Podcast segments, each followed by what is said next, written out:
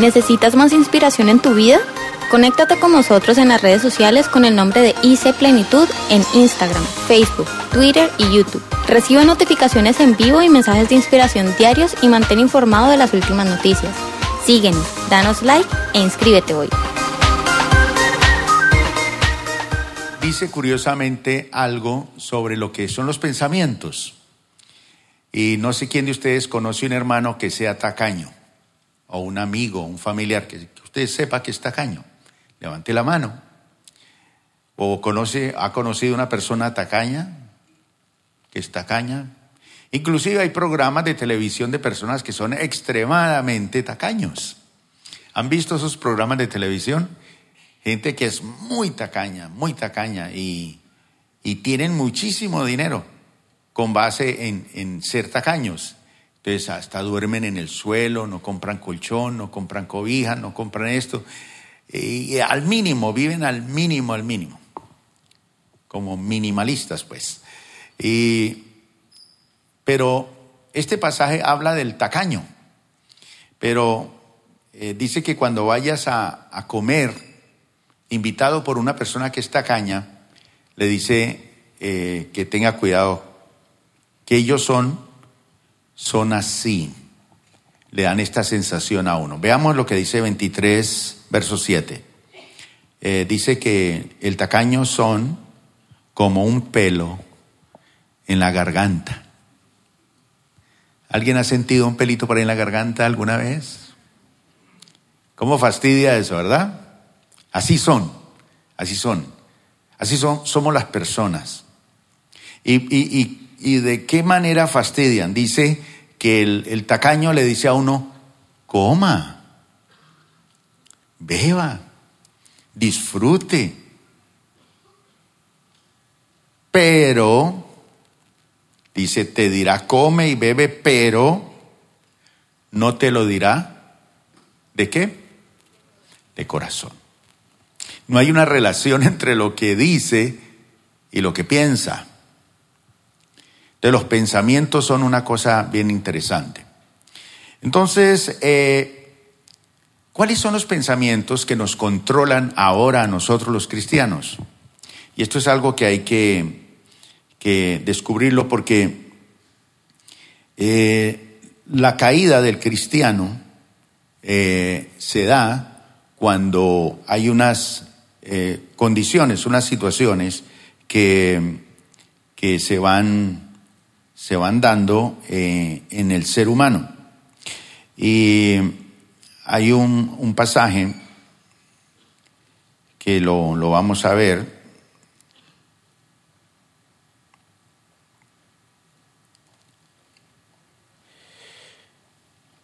En, en, los romanos, más adelantico, pero Pablo en sus epístolas, él dice que,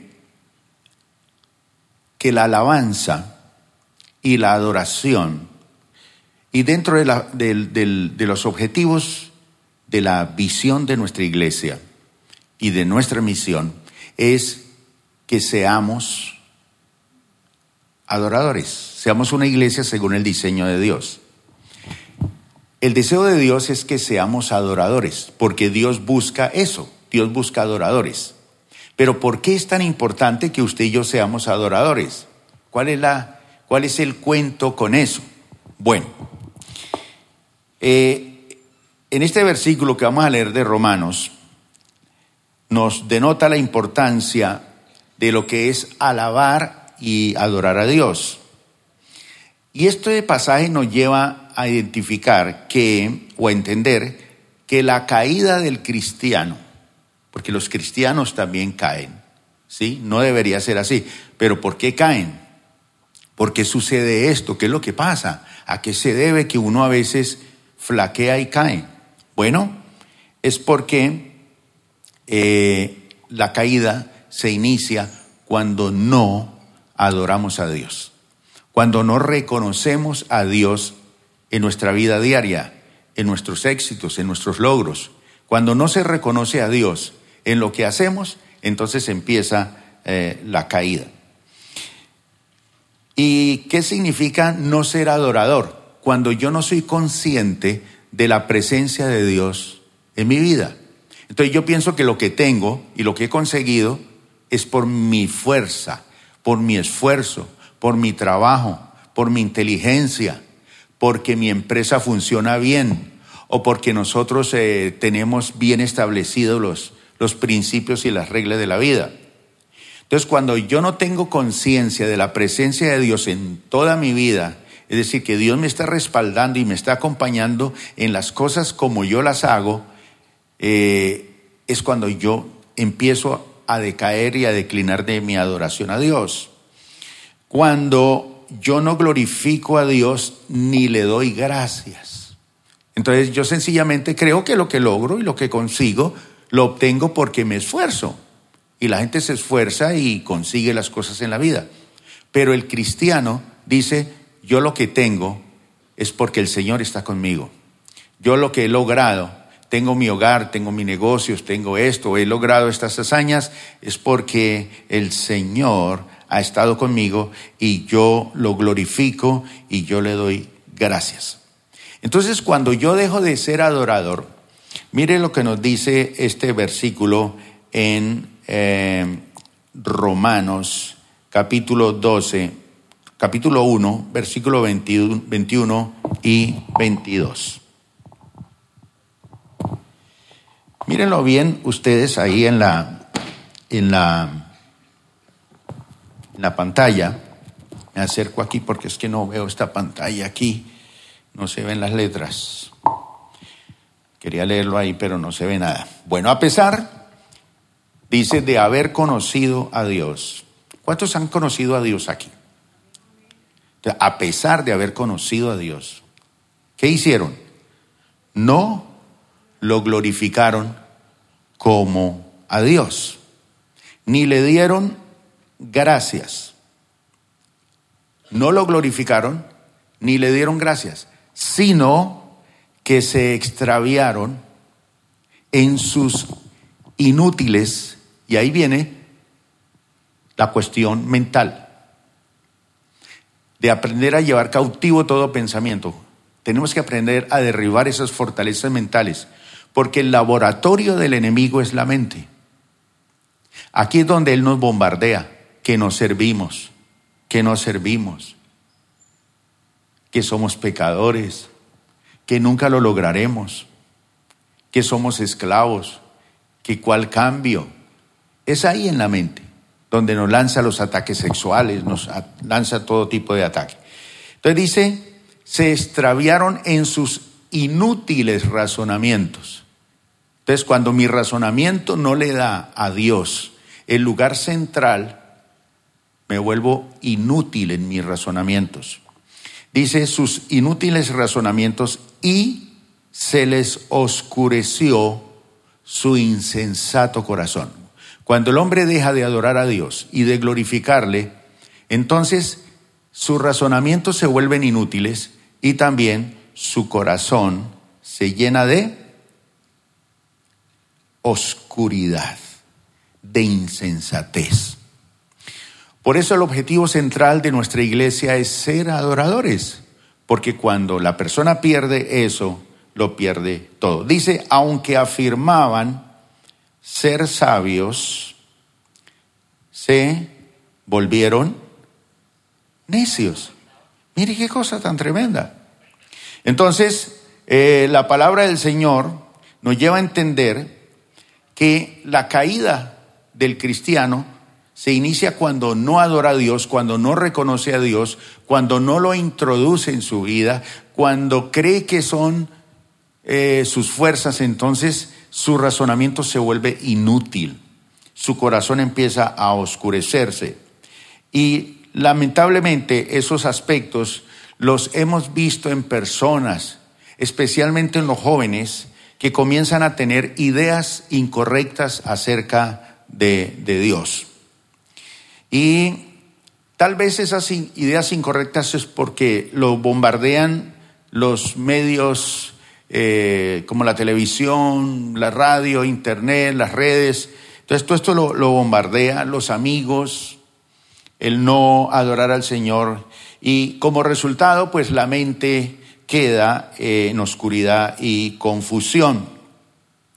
Obviamente que si el enemigo logra tener acceso a la mente del cristiano y lo va a confundir con mentiras, obviamente va a lograr controlar nuestro comportamiento.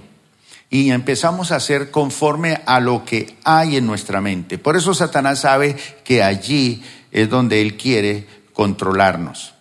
Antes de conocer a Jesús, ¿cuáles eran nuestros deseos nuestros? Nuestros deseos eran conforme a la carne. Esos eran los deseos de la persona que no conoce al Señor. Pero muchos cristianos que han conocido la palabra del Señor aún siguen con sus pensamientos del pasado y piensan en el pasado. Y entonces eh, el enemigo se va apropiando de esas fortalezas para seguir controlándolos y haciéndoles creer que eso que piensan sigue siendo vigente y no se dan cuenta que el que está en Cristo, nueva criatura es. Y no, el enemigo no quiere que nos apropiemos de eso. Por eso vamos a leer el siguiente versículo que está aquí en, Romanos, eh, capítulo, perdón, en Efesios capítulo 2, versículo número 3. Dice, en ese tiempo, eh, también todos nosotros, ¿cómo vivíamos nosotros? Dice que vivíamos como ellos, como los que no conocen al Señor. ¿Cuál era la, motivación, el impulso que nos movía a nosotros? Dice, impulsados por nuestros deseos pecaminosos. Eso era lo que nos impulsaba. Entonces hace una comparación. Somos seres humanos y ellos también. Ellos son impulsados, nosotros también. Entonces dice Pablo, ustedes antes eran impulsados por los deseos pecaminosos, deseos pecaminosos, siguiendo nuestra propia voluntad y nuestros propósitos, como los demás éramos por naturaleza objetos de la ira de Dios. Entonces muchos cristianos que hemos conocido a Jesús, pero aún conociendo a Jesús, seguimos con pensamientos del pasado, como que no aceptamos lo que el Señor ya hizo. Y entonces cuando nos reunimos con amigos que no son cristianos, pensamos como ellos y opinamos como ellos y vemos la vida como ellos la ven. Nuestros pensamientos no son diferentes, son muy similares a ellos. Entonces nos dejamos controlar también porque el enemigo quiere eso con el cristiano. Por eso esas fortalezas hay que derribarlas. Tenemos nosotros, ahora dice la palabra de Dios, la mente de Cristo. Eh, leamos Romanos capítulo 8, versículo 5. Dice que esto es lo que pasa con las personas que se dejan eh, se dejan eh, guiar, se dejan controlar, se dejan cercar por esas fortalezas del maligno. Dice aquí, los que viven conforme a la naturaleza pecaminosa, ¿qué fijan? Su mente en los deseos de tal naturaleza. Repito, los que viven conforme a la naturaleza pecaminosa fijan la mente en los deseos de tal naturaleza. Es decir, la naturaleza fija esos deseos y dice, sí, usted necesita eso. Lo fija en eso y se deleita en eso. En cambio, los que viven conforme al Espíritu fijan la mente en los deseos del Espíritu. Entonces, fíjese que qué importante es, es esto para nosotros, que la misma palabra del Señor nos enseña esta verdad. El mundo que no conoce a Dios fija sus deseos en las cosas pecaminosas.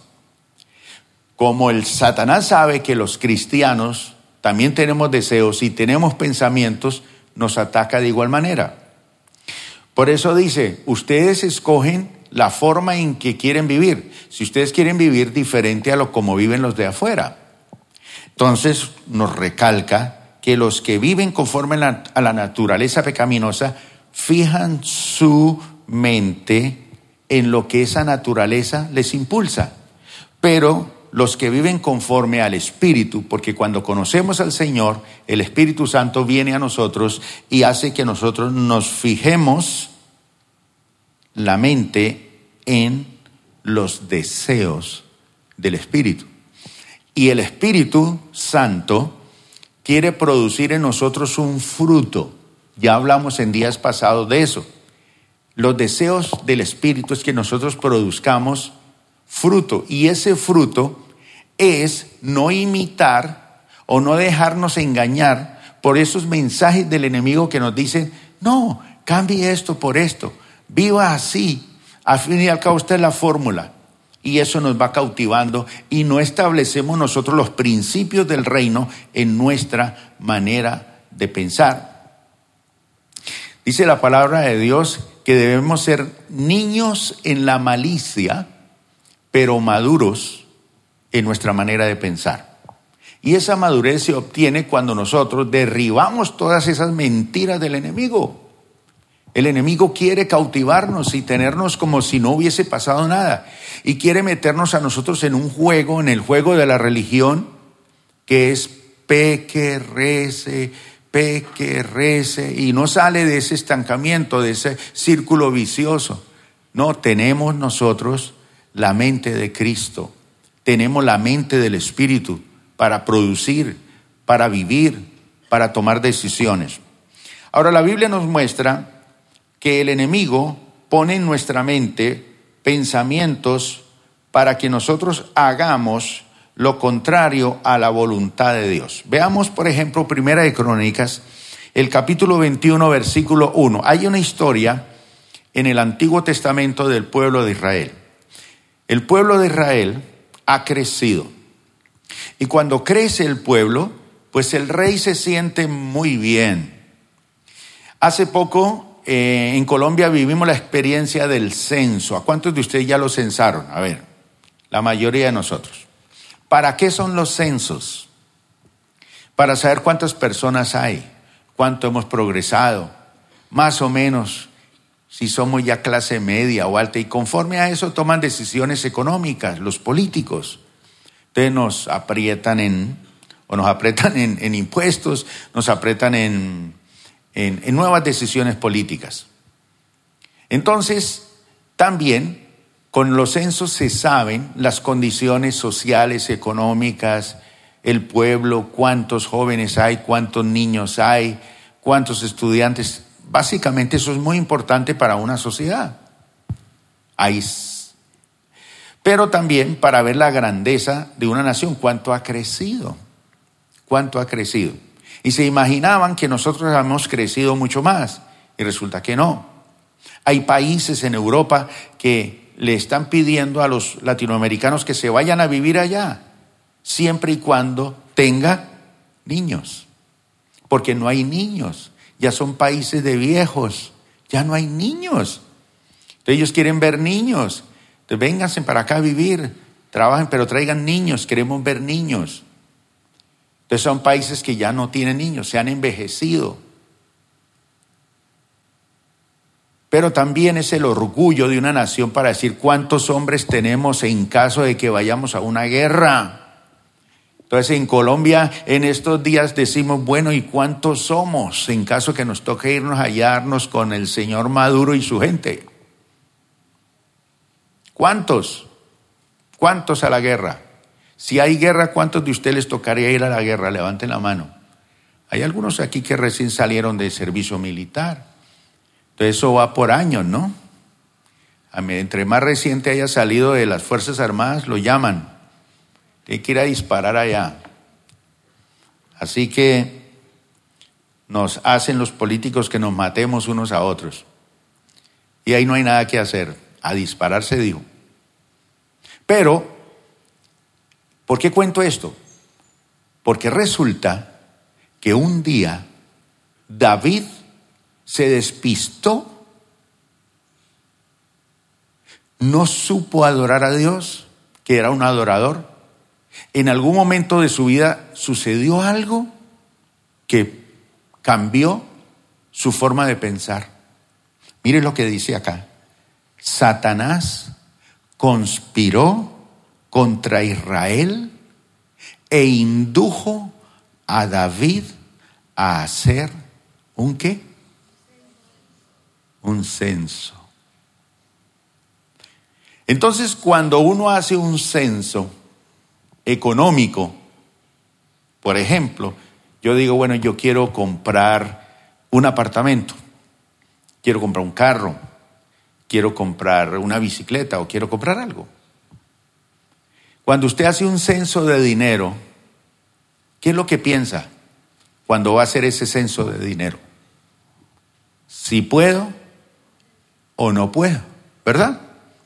Entonces, ¿cuándo decide que no puede? Cuando cuenta el dinero y se da cuenta que como que no alcanza.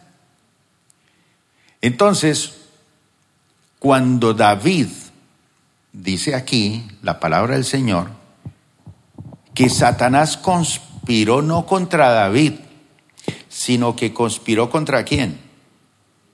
Contra Israel, contra el pueblo de Dios. Pero ¿cómo lo hizo? Indujo un pensamiento.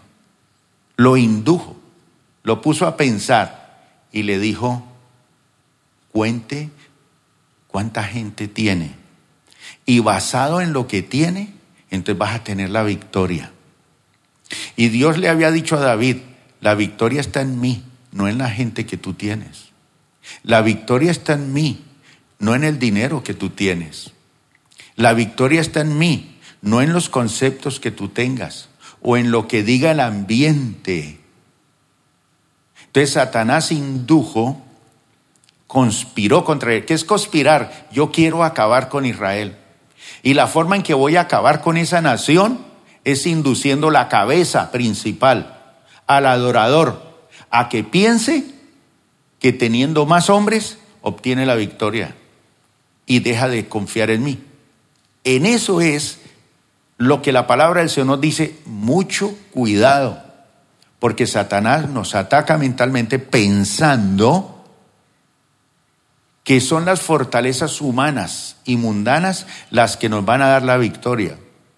Usted puede tener problemas familiares, usted puede tener problemas económicos, usted puede estar enfrentando desafíos muy grandes, pero cuando usted censa, hay un filo, está en el filo de la navaja. ¿Por qué censo? Porque tengo que ser precavido. O censo porque quiero saber que si tengo con qué salir adelante. O yo censo para adorar a Dios y decirle, a pesar de que tengo mil millones, eres tú siempre y nunca cambiará la fuente de mi provisión porque eres tú. Lo que pasó con Abraham, dice la Biblia, que vinieron y atacaron a la familia de su sobrino Lot atacaron a los reyes de donde vivía su sobrino, a Vera, a Birsa, que eran los reyes de Sodoma y Gomorra, y se llevan cautivo, le quitaron todo a su sobrino, todo. Se llevaron las mujeres, los hijos, la familia, perdieron todos los bienes. Y Abraham armó a los siervos de su propia casa y se fue y derrotó a esos reyes que se habían unido para destruir y llevarse las propiedades de su sobrino. Y cuando él fue y peleó y los derrotó con los siervos de su propia casa, a veces uno como que quiere traer los recursos de afuera, a ver que los de afuera son los que realmente hacen que... No, usted tiene potencia en su casa, en su propia casa, en su propia iglesia, en su propia familia. Y con ellos fue y derrotó y trajo el botín. Entonces rescató a su sobrino, rescató las propiedades de su sobrino, el dinero, la familia, pero también le quitó todo el botín y las propiedades que tenían ellos, los que habían invadido. Y cuando él regresa con el botín, dice que se encontró de primerazo con un sacerdote. ¿Cómo se llamaba ese sacerdote? ¿Recuerdan? Melquisedec. Y cuando se encuentra con ese sacerdote, dice que él salió y lo recibió con pan y vino. Y él se sorprendió.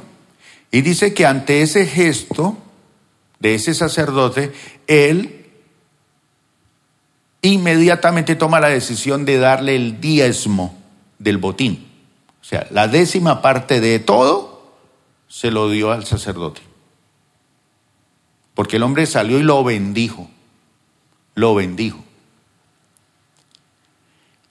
Si este hombre me bendice, yo siembro en su ministerio. Si este hombre me bendice, yo siembro en lo que él está haciendo. Y dice que le dio el diezmo de todo a ese hombre. Y cuando él sigue, entonces los reyes que ven que el hombre ha rescatado ese botín tan tremendo, le dicen, Abraham, por favor, quédate con el botín, solamente devuélvanos los, los siervos, la gente, quédate con toda la plata. Y él dice que no, dijo no, y les entregó todo el botín a ellos todo el botín. Dijo, no me quedaré con, ni siquiera con una correa, ni siquiera con una correa, ni siquiera me quedaré con un cordón de los zapatos, de las sandalias. No sea que después ustedes digan, yo enriquecí a Abraham. Quien te enriquece a ti, quien te provee a ti, quien nos bendice a nosotros, quien nos lleva de triunfo en triunfo y de victoria en victoria es Dios a través de Jesucristo. Eso es lo que el Señor quiere que entendamos. Entonces dice que le dio el 90%, se lo dio todo, porque el día lo sacó para el sacerdote. Y él sencillamente se fue. ¿Y con quién se quedó él? Si le dio el 10% al sacerdote y el 90% se lo entregó a los demás. Se quedó con Dios. ¿Qué desea usted? Cuando usted no diezma, se queda con el diezmo. Y se queda con el 100%. Pero cuando usted le da a Dios, se queda con el 90% bendecido. Pero ojo iglesia, esta iglesia es una iglesia que muchos han superado batallas económicas en su vida porque han aprendido a diezmar. Pero muchos de los que son fieles diezmadores no son ofrendadores.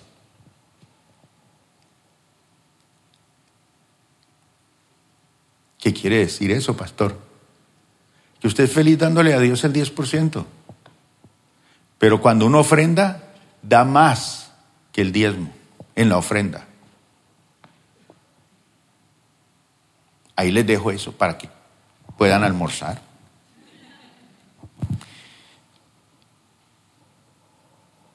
Abraham es un hombre que dice, ni el diezmo me duele, ni el 90% me duele. Me duele que me quiten a Dios. ¿Y quién nos podrá quitar a Dios? Hay alguien que nos bombardea en la mente para decirnos que podemos vivir con, con cosas. Por eso Jesús dijo, no solamente de pan vivirá el hombre, no solamente de dinero vivirá el hombre, no solamente de lo que dice la gente y de los mensajes que nos manda Satanás a nuestra mente viviremos, sino de toda palabra que sale de la boca del Señor. Su palabra. Entonces, o se queda usted con el 100%, o se queda con el 90%, o se queda con el 10%, o se queda con Dios. Entonces, cuando él decide quedarse con Dios, dice, no sea que después digan ustedes, yo enriquecí a Abraham y yo no.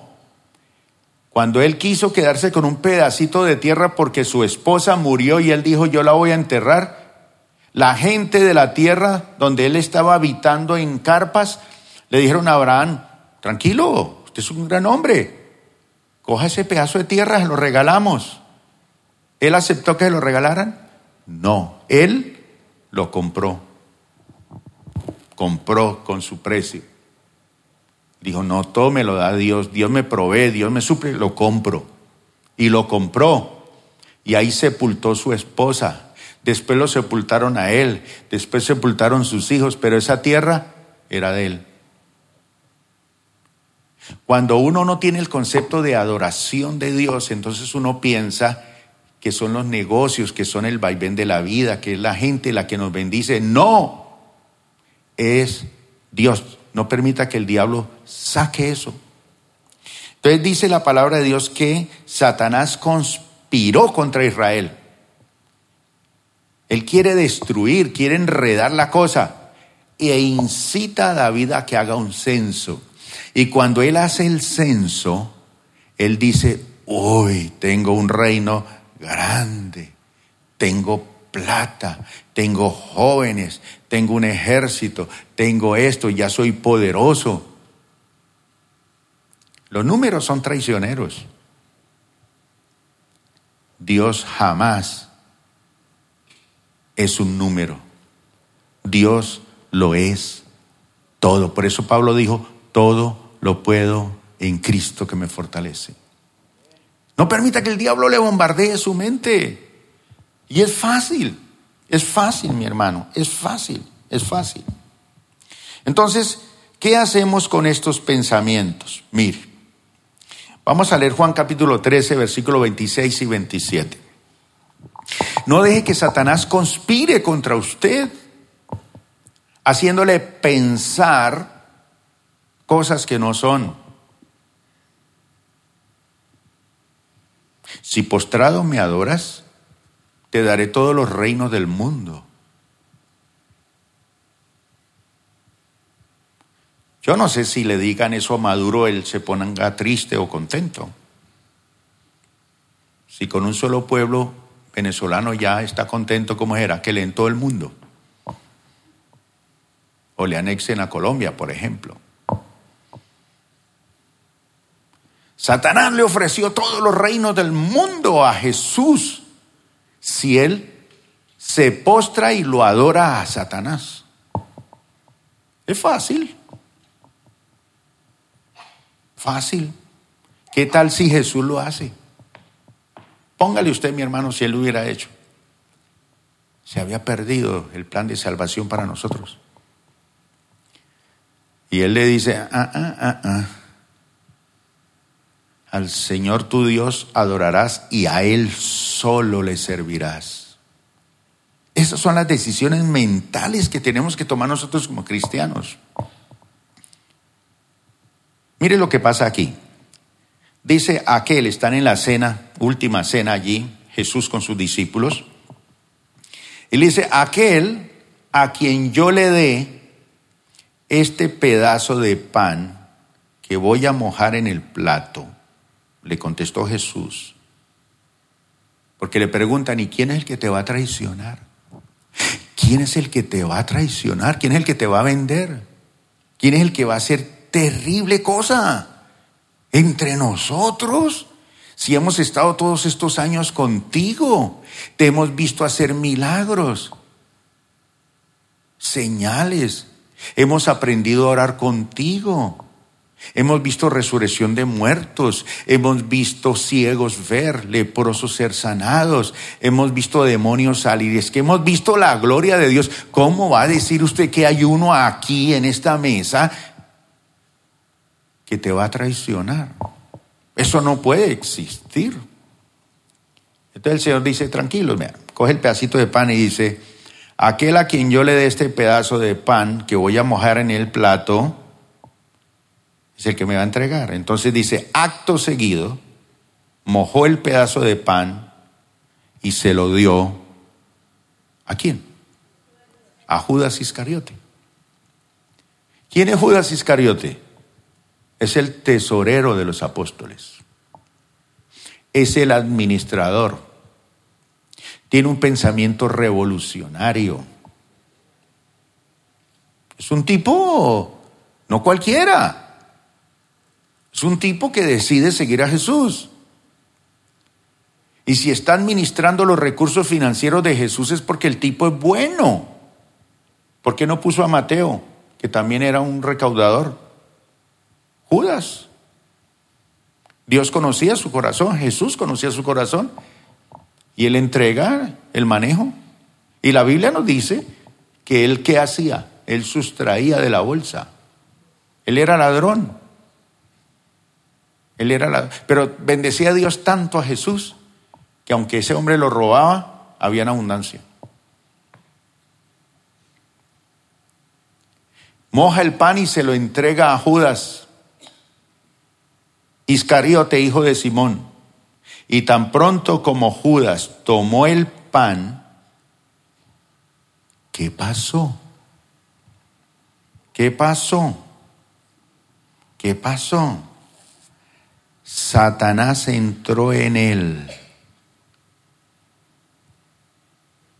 No porque le dio el pan Jesús para que entrara el diablo, sino porque él ya abrió espacio en su mente, permitió que Satanás conspirara. Dijo, voy a acabar con Jesús. Entonces entra en la mente de Judas, dice, entró en él y le dice, Jesús, porque él sabe que ya está definido, lo que vas a hacer, ¿qué? hazlo pronto. Entonces, ¿cómo es posible que un hombre que ha estado con Jesús, que ve milagros, que ve señales, entonces, ¿qué te garantiza usted que, que lo vemos aquí todos los domingos levantando las manos, haciendo devocional y leyendo la Biblia? ¿Qué tenemos que hacer, señores?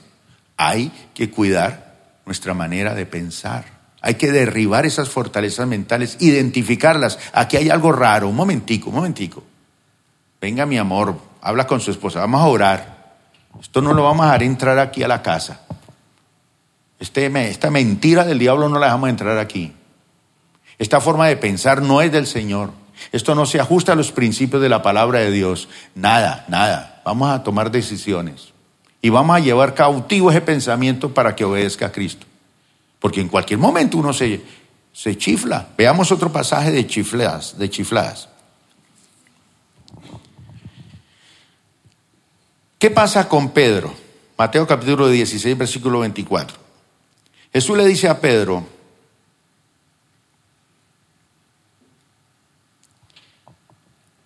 algo está pasando en usted. ¿En qué consiste cuando uno se descuida? Entonces, deja los pensamientos de enfocarlos en lo eterno y empieza a enfocarlos en lo pasajero. Deja de enfocar, por ejemplo, cuando una, una persona es un adorador, está enfocado en lo eterno. Cuando deja de ser adorador, se enfoca en lo temporal. ¿Qué es lo temporal? No me alcanza, no puedo, no soy capaz, me propongo y no lo hago, estoy cansado, estoy viejo, me duele esto, me duele allí. Pero el que está enfocado en lo eterno, sabe que el eterno Dios Todopoderoso está por encima de todas las cosas. Y si Dios es por nosotros, ¿quién contra nosotros? Esa es forma de pensar. Es ahí donde Satanás lanza la mentira. Y veamos lo que pasa con Pedro. Dice aquí Mateo capítulo número 16, verso 23. Le dice, Jesús se volvió y le dijo a Pedro, Ustedes saben cuál era el apellido de Pedro, ¿no? Pedro Púas. Jesús le dijo a Pedro, no, el apellido de él, ¿cuál era? Aléjate de mí. ¿Cuál es el apellido de aquel que deja que sus pensamientos sean controlados por Satanás? ¿Qué apellido toma usted? ¿Cómo? Satanás. Yo soy Herrera Romero, pero cuando permito que Satanás controle mis pensamientos, ya no soy Herrera Romero, soy Satanás Romero. Porque empiezo a pensar como Satanás. Y los pensamientos de Satanás son de aniquilación total. Es para esclavizarnos, para dominarnos, para hacernos trizas. Entonces Jesús le dice a Pedro, aléjate de mí, Satanás. ¿Quieres hacerme tropezar? No piensas en las cosas de Dios, sino en las de los hombres. Tus pensamientos están en lo pasajero. Vuélvete a enfocar en lo eterno. Porque Jesús, ¿qué les dijo? En su conversación, están comiendo y Jesús les dice, ¿sabe una cosa? Quiero contarles una cosa aquí, ya que estamos alrededor de esta comida tan deliciosa. Quiero abrir mi corazón y contarles que es necesario, miren muchachos, es necesario que yo muera. ¿Cómo así que usted va a morir? No, no, no, no. ¿Cómo va a venir con ese cuento? Muerte. Esto se acaba. Este plan se acaba. Este proyecto se acaba. Esta empresa se acaba. ¿Para dónde vamos a coger? Ya llevamos tres años. Volver a la pesca. No, no, no, no. No, no, no. No hable de esas idioteces, Señor. ¿Cómo va a decir que te vas a morir? Entonces Jesús le dice, oye, aléjate de mí, Satanás. ¿Por qué? porque no piensas en las cosas de Dios. El adorador siempre está enfocado en las cosas de Dios. Ve con los ojos de Dios, siente con los ojos de Dios, aunque con los ojos físicos vea todo lo contrario aquí. Pero la voluntad de Dios y el diseño de Dios siempre se establece cuando hay un, adorador que le, un adorador que le adora en espíritu y en verdad. No rompa esa conexión con Dios. Ámelo de corazón. Tome la decisión de no bajar sus pensamientos en Él. Y fíjese, Pedro y Judas son personas que han estado con Jesús, viendo. ¿Y cómo es que Satanás llega y los despista en un momento? Si eso sucedió con ellos, ¿qué no puede suceder con usted y conmigo? Afortunadamente, Pedro aprendió la lección. Qué bonito cuando a uno le dicen Satanás de frente y uno lo entiende. Sí. No soy Satanás, pero me estoy dejando usar por Satanás. ¿Y cuántos de ustedes son conscientes y dicen, no, yo no soy Satanás, pero sí me estoy dejando usar por Satanás para hablarle a mi hijo, como un padre terrenal que no tiene los ojos en lo de arriba. Sí, mi hijo, hágale por aquí, hágale por allá. Pero la palabra de Dios, ¿qué dice? No, no, no, no importa, no importa. Entonces Pedro, por lo menos él dijo, en el caso de Judas, Satanás entró en él y ¿dónde terminó Judas? Ahorcado se quitó la vida, lleno de remordimientos. Pedro por lo menos dijo, pues sí, no soy el diablo, pero me estoy desenfocando y cuando me desenfoco empiezo a pensar como el diablo. Entonces tengo que ubicarme otra vez. Y no peleó con el Señor. Si hubiese sido usted hubiese sido yo, que Jesús me dice que soy Satanás, yo creo que nos habíamos dado con el Señor Jesús. Ahí habíamos sacado un palo y nos habíamos dado entre los dos, nos habíamos reventado los dos ahí. ¿Cómo es que me falta el respeto? ¿Cómo es que me trata de diablo? Porque a uno no le gusta que lo desenmascaren, que le digan la verdad.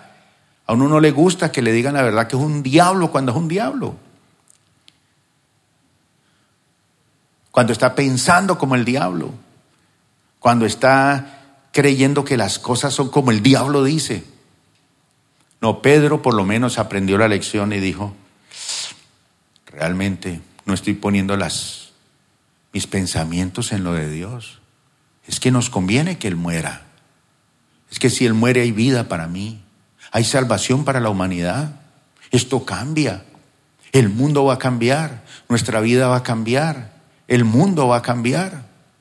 Va a llegar el Evangelio a Colombia, a Cali. Le va a llegar allá a un señor que se llama Luis Herrera. Recuerdan que Jesús una vez oró y dijo, Señor, no te pido solamente por estos, sino por todos aquellos que van a creer en mí por la predicación de estos. Ahí estaba usted y yo. Levante la mano y diga, yo soy fruto de la oración de Jesús. Sí, hermano. Por eso a Él sea la gloria, a Él sea el honor, a Él sea la adoración, a Él sea todo, porque por Él y para Él son todas las cosas. El diablo no tiene cabida en nosotros, hermano. No lo deje meter allí. No lo deje meter en su hogar. No, no lo deje meter en su mente de productividad. No lo deje meter en su mente joven, en su mente de mujer, de hombre, de padre, de abuelito. Nada. Y Pedro aprende la lección. Mire que más adelante, en Hechos capítulo 5, él sabe cómo trabaja el diablo. Y en Hechos capítulo 5,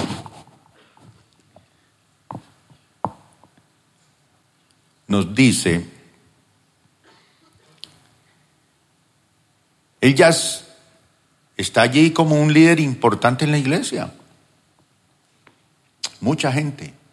La gente da donaciones, ofrendas. Y resulta que un hermano en la iglesia dice, hermano, tengo una herencia, la he recibido, es grande, he sentido de parte del Señor donar esta herencia a la iglesia. Véndala y la platica, úsenla para la iglesia. Eso cayó tan bien a todo el mundo, porque una ofrenda así cae muy bien. Prueba y verá que cae bien.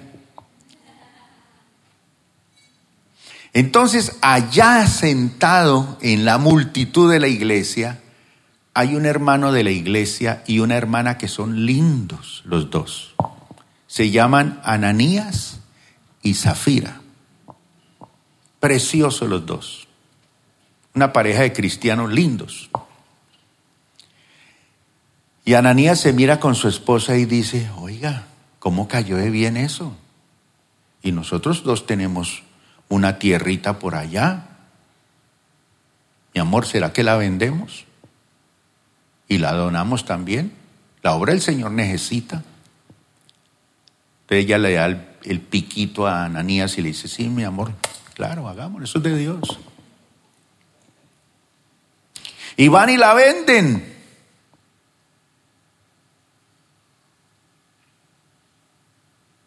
Y cogen la plata y la cuentan. Y cuando la cuentan, se miran otra vez los dos, se devuelven el pico. Y le dice a Ananías, mi amor, piénsalo bien. Sí, nosotros decidimos dar, pero yo nunca creí que esa finca costara tanto. Yo pensé que eso costaba 100 millones, pero nos dieron mil millones. ¿Y usted cree que debemos dar toda esta plata?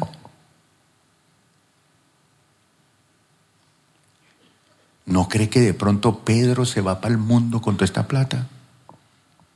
Ese tipo se puede robar la mitad de esta plata. Uno no debe confiar mucho en la gente. Ese pastor tiene una camioneta.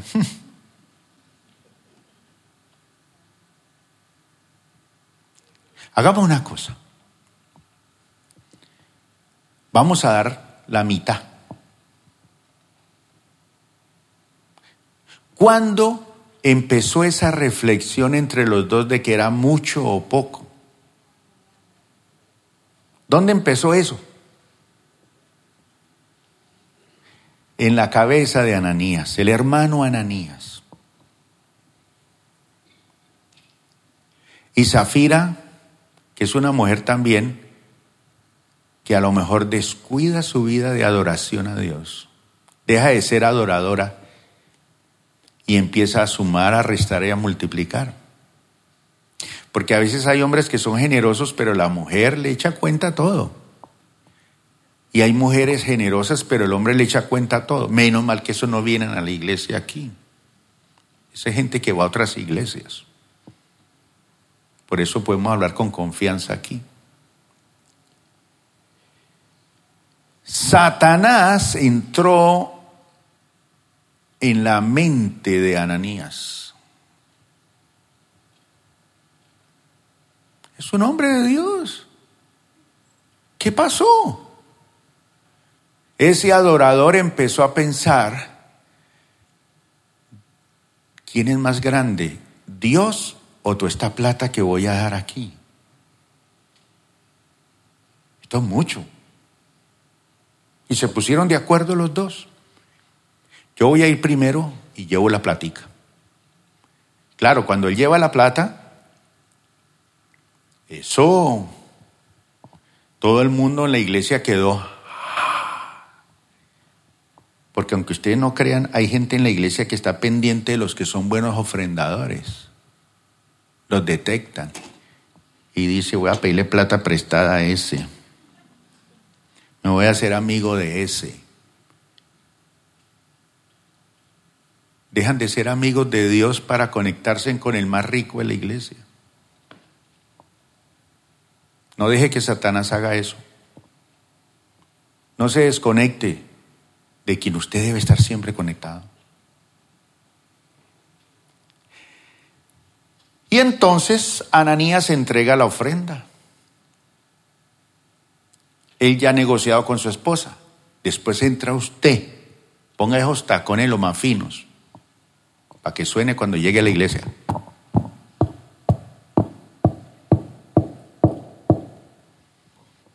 Y si le preguntan a usted en cuánto vendimos la finca, en tanto.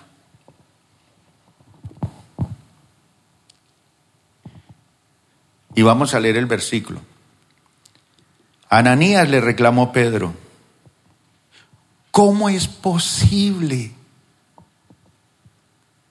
¿Cómo es posible, Ananías? Usted es el líder de la iglesia. Usted ha predicado aquí. Usted ha visto cómo comenzó la obra.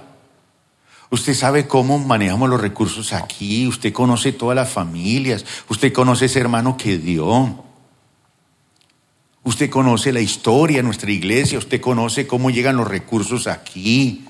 Usted sabe las luchas que es fundar una iglesia.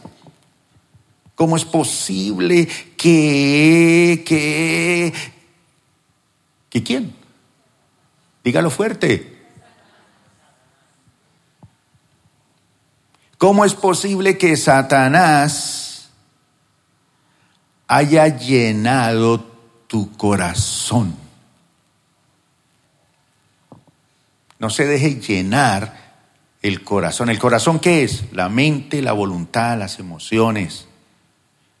Por eso dice al Señor tu Dios adorarás con toda tu mente, con todas tus fuerzas, con todo tu corazón, con todo.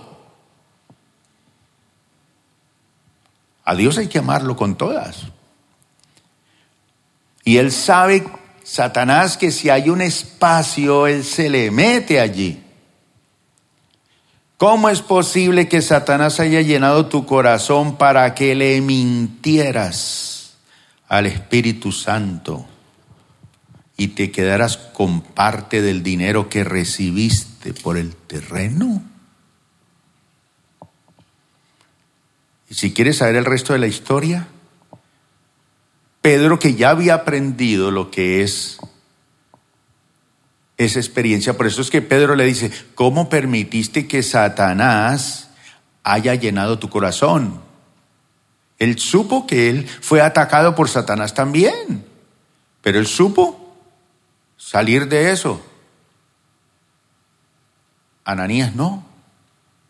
Entonces le dice, el resto de la historia es, por esto, en este mismo momento, tú morirás. Y se murió ahí, al frente dando la ofrenda. Y dice que él ordenó a los jóvenes, que lo sacaran y lo llevaran y lo enterraran. Y al rato entra la chica sofisticada. Llegó tarde al culto la hermana Zafira. Y Pedro le pregunta, hermana, qué bueno verla. Y toda la iglesia ya sabe. ¿Y al fin qué? ¿Vendieron la finca? Es así, claro, Pedro. Y también le dice a ella, ¿por qué permitiste que Satanás? Mire estos jóvenes que están aquí adelante, le dice, mire, ellos acaban de sacar a su esposo y ya lo enterraron, ahora te van a llevar a ti. Y se murió ella también y la enterraron. Eso quedó como un testimonio para la iglesia. Muchos lo utilizamos como un ejemplo para decirle a la iglesia, no se robe la plata que usted le promete a Dios. No, eso quedó como un ejemplo para aquellos que le permiten a Satanás llenar su corazón. ¿Cuál es el resultado de permitirle a Satanás que inunde nuestros pensamientos y nos controle? ¿Cuál es el resultado? Muerte. La verdadera muerte espiritual es cuando uno deja de reconocer la presencia de Dios, de adorar a Dios, de servirle a Dios, de decir, Señor, es por ti que yo tengo lo que tengo. Yo vengo a esta iglesia porque quiero adorarte. Yo leo la palabra porque quiero adorarte, porque tú eres lo máximo. Entonces Pedro aprendió la lección de tal manera que él le dice a Ananías, mire, el problema suyo es que Satanás le llenó su corazón. Y aquí vienen unas fortalezas mentales terribles. Hay unos tipos de fortaleza mental. Por lo menos quiero hablar con este y con esta termino. Ezequiel capítulo 18, versículo 14. Esta es una de las primeras fortalezas mentales que Satanás mete, mire, en la cabeza. Yo no sé cuántos de ustedes pueden decir, yo, yo tuve unos buenos padres que me enseñaron los caminos del Señor, me enseñaron a orar, me enseñaron a leer la palabra de Dios. Me enseñaron a predicar la palabra de Dios. En estos días leía el testimonio de un hombre que estaba celebrando como 50 años de ministerio. Y él recuerda que quien influyó en su vida fue su padre, y su abuelito eran hombres de la palabra de Dios. Hombres que creyeron lo que decía la palabra de Dios, aunque estaban llenos de errores, pero ellos le creían a Dios. Y dice, mi abuelito dejó sembrado en mi papá y mi papá me dejó sembrado en mí ese amor por la palabra de Dios que es viva y eficaz y que es verdadera. Y dice, un día mi abuelito me escuchó predicando. Y cuando él me escuchó predicando me dijo, por ahí es mi hijo, predica la palabra de Dios. Cree la palabra de Dios. Y a partir de ahí yo decidí vivir creyendo lo que dice la palabra de Dios. Y nunca he permitido que el diablo me diga lo contrario.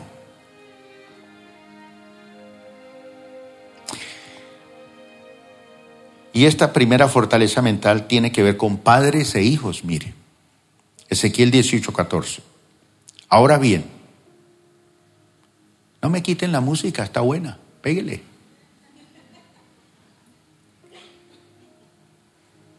Eso me impulsa a que acabe.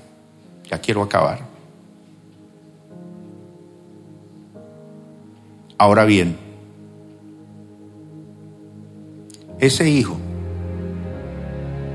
ese hijo que usted tiene, ese hijo que usted es. Préstele atención a este versículo, mire. Ahora bien, ese hijo podría a su vez tener un hijo que observa todos los pecados de su padre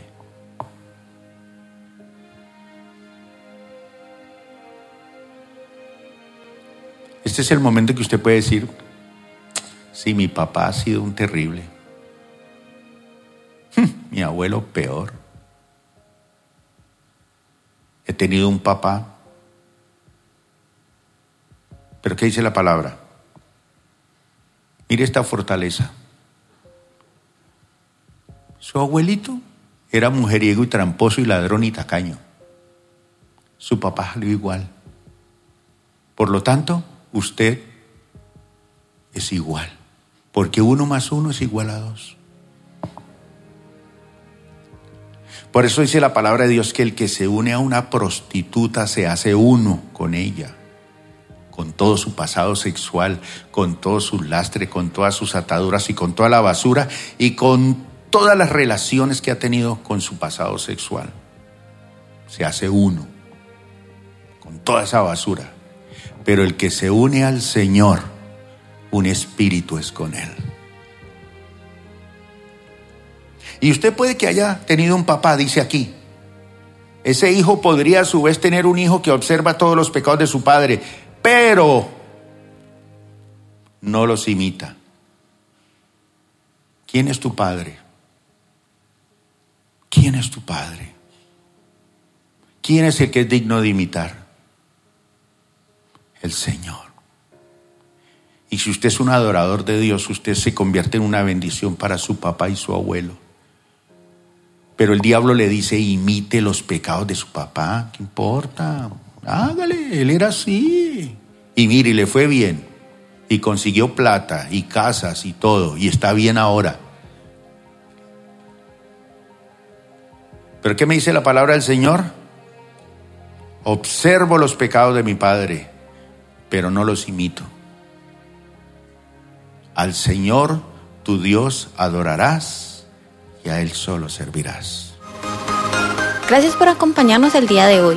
Nosotros creemos que Dios quiere hacer más cosas para ti y a través de ti, y nos encantaría saberlo. Si has sido impactado por este ministerio, compártelo en nuestro correo electrónico info.plenitud.org. Otra vez muchas gracias por acompañarnos y esperamos que este mensaje sea de bendición para ti.